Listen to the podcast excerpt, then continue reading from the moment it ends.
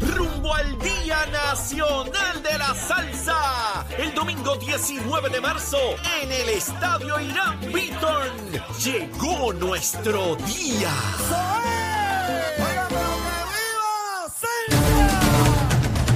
Comenzamos nuestra segunda hora aquí en Nación Z Nacional, mis amigos, y tenemos aquí en el estudio Angélica Díaz de cremaciondirecta.com. Buen día, Angélica.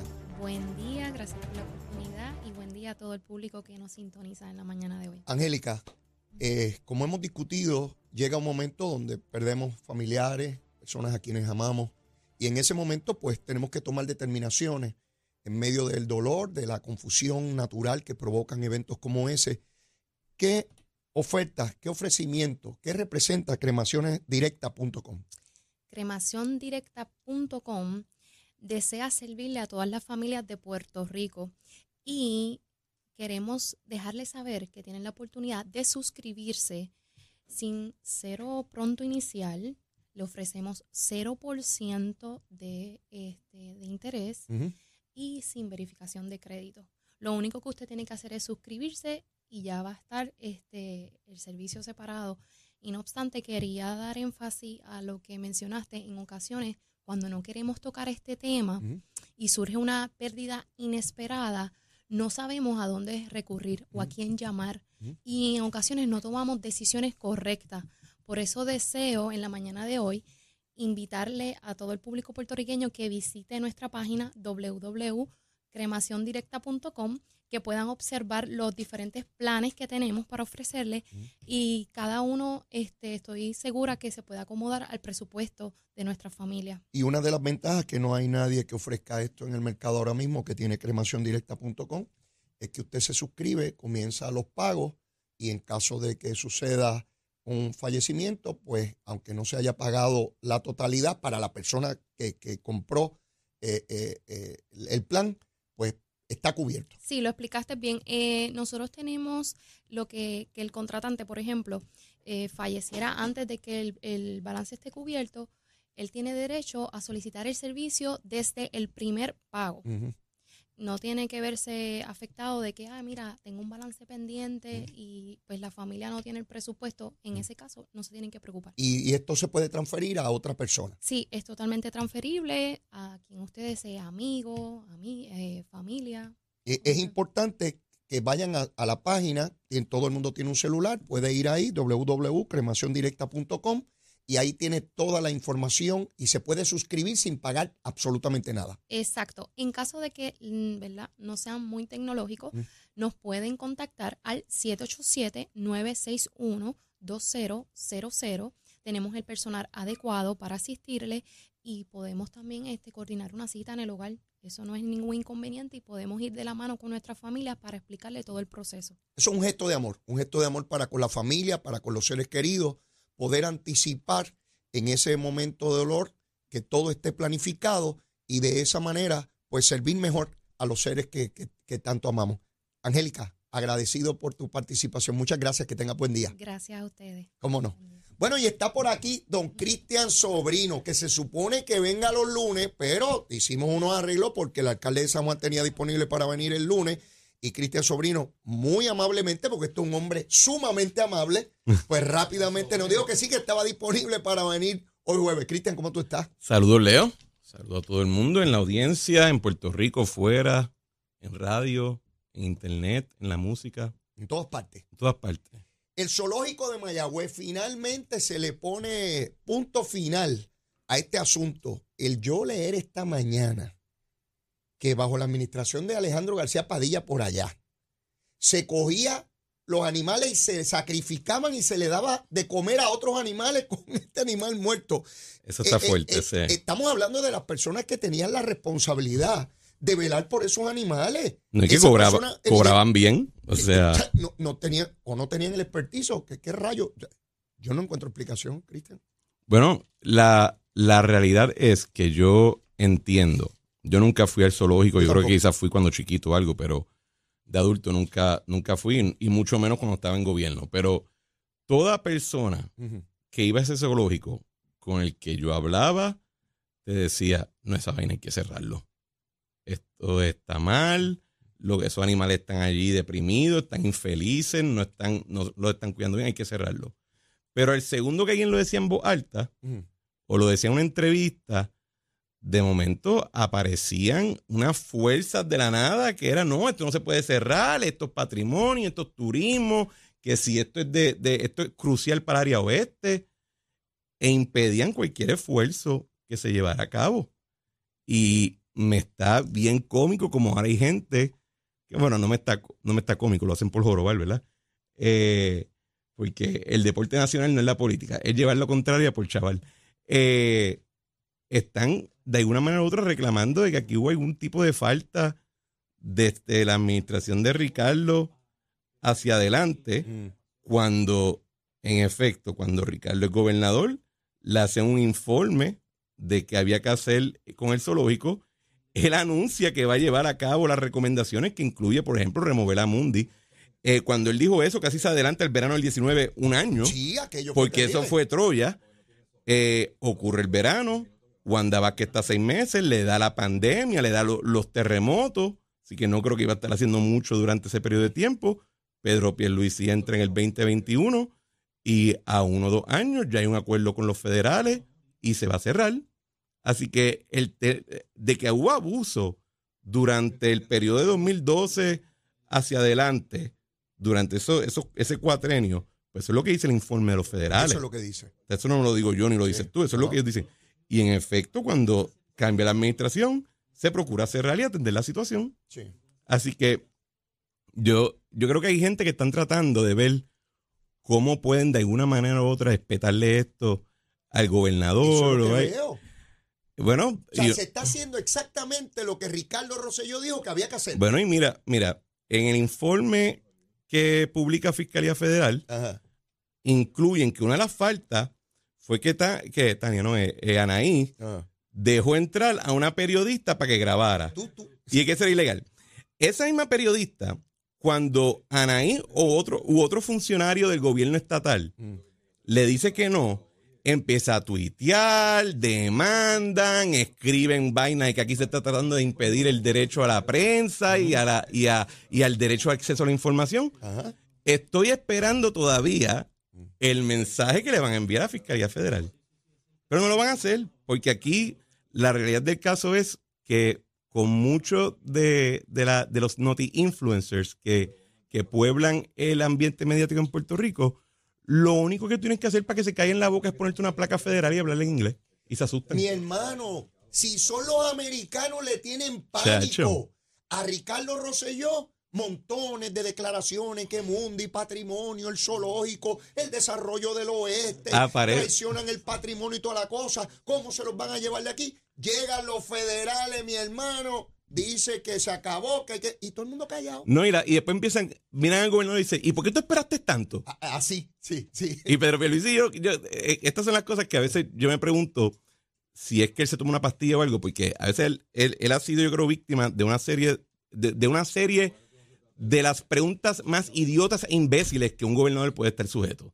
Porque es como que, ¿por qué no, sepa, por qué no pasó nada antes? Y la contestación de él debe ser, eh, porque yo no era gobernador, yo juramente hace un año. Eh, pero de nuevo, buscando siempre cómo espetarlo. Que le señale. Pero dicho ese paso, me alegro. ¿Te alegras de qué? De que hayan cerrado, que vayan a cerrar. Es que no, se sostenía más. Que yo no entiendo cómo una persona, cómo, un mamífero bípedo consciente de su propio ser, que hace, se hace llamar humano, puede ver que una facilidad le están haciendo eso a, a los animales mm. y se opone a cuesta de qué. O sea, ¿cuál es el interés que tienen en defender algo que no es viable, que no es defendible. Los cuidadores de los animales los sacrificaban y se lo tiraban como alimento a otros animales bajo la administración de Alejandro García Padilla. Alguien la saca. Oye, porque ese señalamiento. No, y fue, y fue para como un puma o algo así. No, recuerdo. es, como que, ¿qué diablo les pasa a esta gente? Y entonces, a que tú no ves destacado en la prensa que fue bajo la administración de Alejandro García Padilla. Bueno. Si hubiese sido en la de Ricardo Rosselló, iban a buscarlo Noticel, arriba. Noticel sacó un artículo que decía que Ricardo Rosselló, Wanda Vázquez y Pedro Peluisi no hicieron nada. Y cuando tú lees el artículo, todos los problemas fueron en la administración de Alejandro García Padilla. Oye, que también hay que poner en perspectiva. Si Fiscalía en, hasta cierto punto tiró la toalla, ah. es porque yo creo que reconoció que hubo aquí un problema sistémico, un problema de recursos. En esos mismos años, cuando em- empata la crisis fiscal, eh, yo sé que, que los animales y el zoológico y atenderlo bien es importante, pero hay que reconocer también en esa época habían cosas que eran mucho más altas en la lista de prioridades, Sin duda. ¿verdad? Eh, no es excusa, pero es explicación. Sí, sí, es Y, explicación. y fiscalía hasta cierto punto yo creo que, que tira la toalla porque, eh, eh, porque dice, bueno, tú sabes, tampoco es que aquí estaban tratando de desbaratar a todo el mundo. Esto claramente fue un asunto de falta de recursos, tiempo y, y esfuerzo. Aunque estoy seguro que hay dos o tres personajes que se merecen una buena, An- un buen sustito. Una periodista le pide a Anaí Rodríguez, a la licenciada, entrar allí. Ella se lo permiten para que vea que no se está escondiendo nada, porque es transparente, para que, para que la prensa pueda entrar. La periodista entra, retrata a todos los animales, los saca para allá afuera y la Fiscalía Federal dice no se podía dejar entrar a ningún periodista allí. Que la periodista le escriba a entonces Muldrow y que se quede que con la él. periodista diga que esos federales son unos bandidos, los yanquis, los americanos. Me voy a quedar esperando. No, mi hermano. No que- voy a aguantar la Sí, respiración. no, no, no. Yo, yo, yo me voy a meter a periodistas para tener esas inmunidades aquí. Sí, porque como yo soy un lagarto que no soy periodista, yo me voy para allá a coger todos los estudios y me pongo una placa. No hay que ser muy inteligente, eso tú vas por ahí para abajo. Hay unos brillantes, pero hay otros que. Brutus Fulmen. Hay, hay dos o tres que son muy buenos. Sí, sí, hay, unos, que- hay unos pájaros ahí, Brutus Fulmen. Hay otros que se visten Sí, hay, bien. hay uno. Bueno, yo escuchaba en la conferencia de prensa de ayer, llevaba media hora y la pregunta de, de uno allí, en el minuto 32, fue exactamente la, la primera pregunta que se hizo en la conferencia de prensa. Y se contestó exactamente lo mismo. Yo decía, eh, ¿dónde estaba?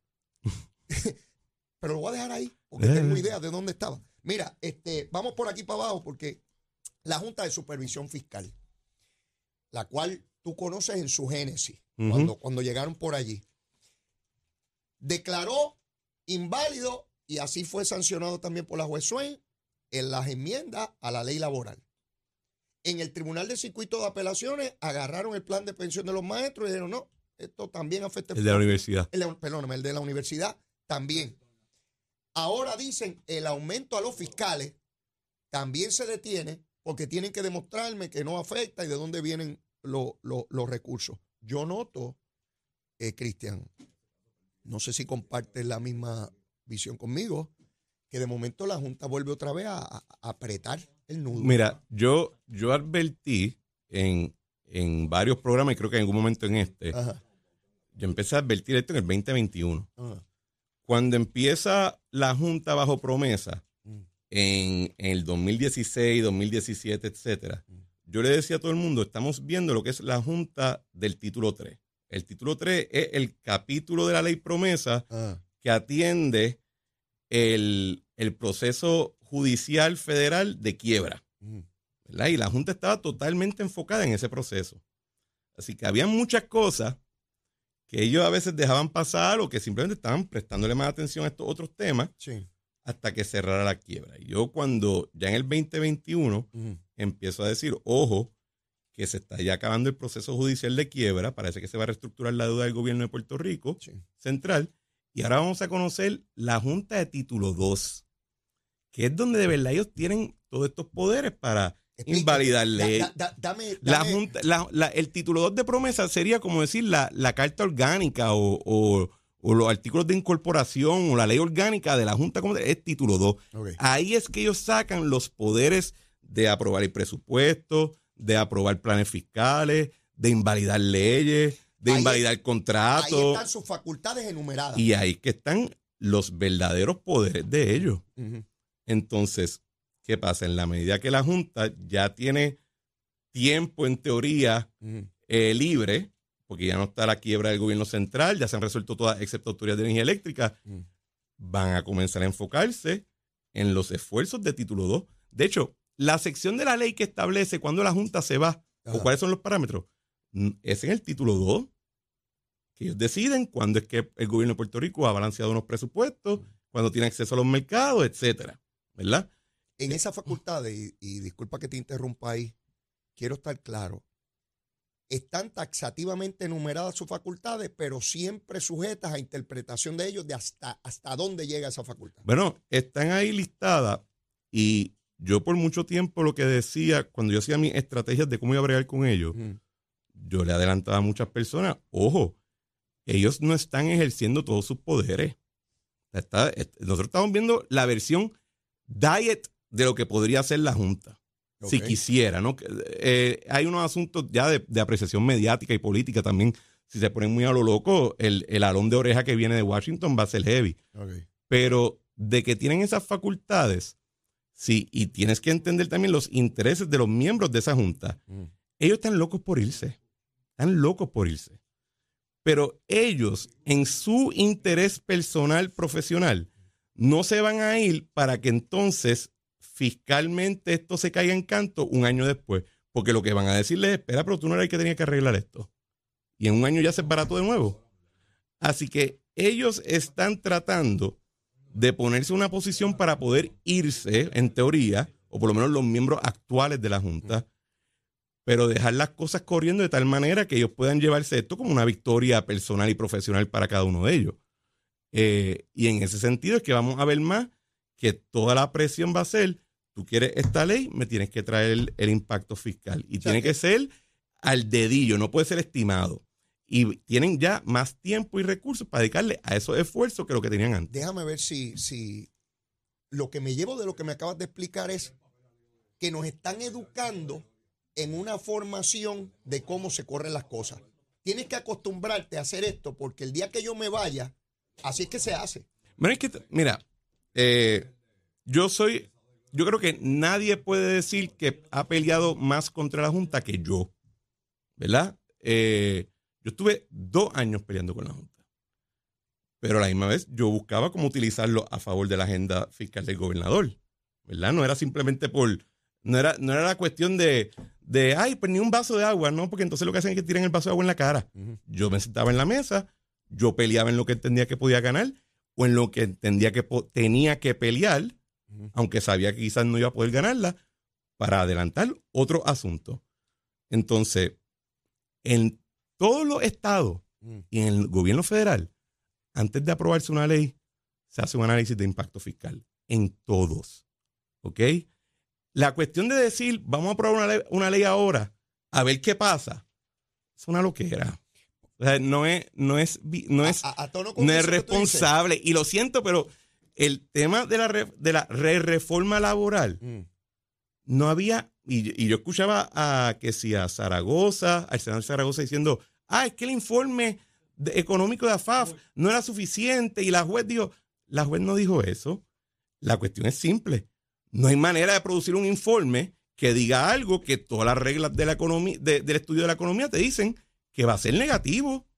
Y eso es así en Puerto Rico y en el resto del mundo. No somos nosotros los especiales. Entonces esa ley nunca se dio aprobado y nunca se dio filmado. Se hizo para jorobar. Y el efecto es este. Entonces, cada vez que estás adelantando, eh, cada vez que estás con, como con el, hablando de zoológico, estás con el palito dándole a la, a la, a la jaula del león y un día abre la jaula, la juez pierde paciencia. Eh, el primer circuito pierde paciencia. llega un momento donde entonces cambia la visión hacia Puerto Rico y los gobernantes y los legisladores tienen que tomar eso en consideración. De eso que me hablas, de que hay que tener los fundamentos y toda la cosa, recuerdo hace una semana donde finalmente se consiguieron los dineros para pagarle a personal civil de la policía unos fondos unos aumentos que se programaron, se legislaron en el 2004 y en todos estos años no se le había pagado. Otra vez de esas legislaciones que sean así. Pero tenemos que ir a una pausa y luego de la misma la recomendación de almuerzo de Cristian Sobrino y seguimos quemando el cañaveral. Llévatela, chero. Llegó a Nación Z la oportunidad de convertirte en millonario. Con las orejitas del caballo Alvin Díaz. Alvin Díaz. Directamente del hipódromo camarero para Nación Z.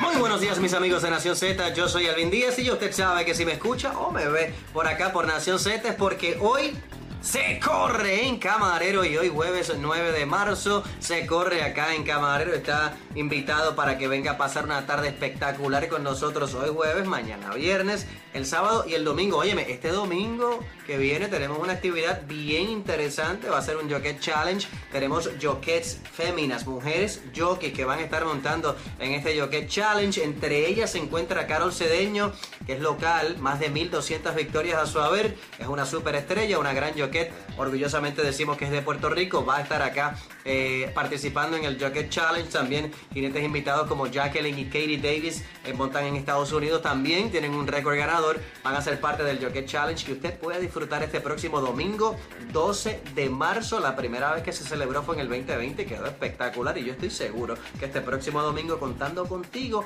va a quedar aún mejor, ¿ok? En cuanto a la jugada se refiere, está pagando bien el pool. El pool el sábado pagó sobre 2.300 300 son buenos. El domingo pagó sobre 10 mil pesitos, que son mejor todavía. Por cierto, el domingo ganó Danielita R, el clásico, primera victoria para el Ramos Racing como propietario, para Steven Peña como entrenador y otra victoria para el cliente Yomar García. Eso fue lo que pasó. Lo pasado, pasado. Vamos a ver lo que nos gusta para hoy jueves, un buen programa. Recuerda que hay cerquita de 500 agencias en Puerto Rico y que ahí te puedes ganar el pulpote con 35 centavitos nada más, ¿ok? Apunta mi cuadrito. Yo arranco en la segunda con el 3 Violent Fight. La distancia no me encanta para él, no ha ganado en este tiro, pero me gusta bastante el número 3, Violent Fight, lo tengo solito en el cuadrito es un poquito económico. En la tercera tengo el 2 Petrolero, el 3 Rey Jair. En la cuarta me voy solo a regañadientes por cuestión de presupuesto con el 3 Feistizar, el 4 Convidada puede estar haciendo un buen trabajo también, incluso el número 2 My Sweet Gal yo me voy con el 3 Faistizara solo. En la quinta, el número 1 Coach Harry y el número 5 Bring It On. Ahí el 7, que era uno de, mis candidatos, fue retirado. O sea que tengo en la quinta el 1 Coach Harry, el 5 Bring It On, el 7 en la quinta está retirado, ¿ok? En la sexta el 2 Transistor, el 4 Water Bullet y el 8 Nina Coral. Y en la séptima el 2 Lucky Western Lady, el 4 La Perfect Storm y el 6 Infinity Sky. Recuerda seguirnos en las redes sociales. Estamos en Facebook, en Twitter e Instagram. Así consigues a Hipódromo Camarero para que te conectes de todo lo que, o te enteres de todo lo que está pasando acá en Hipódromo Camarero, donde se pasa espectacular. Recuerda que también están las agencias hípicas y ahí te puedes ganar hasta 50 mil pesitos con el Lucky Cash, que son buenísimos también, ¿ok? Así que mucha suerte para hoy. Se corre en Camarero.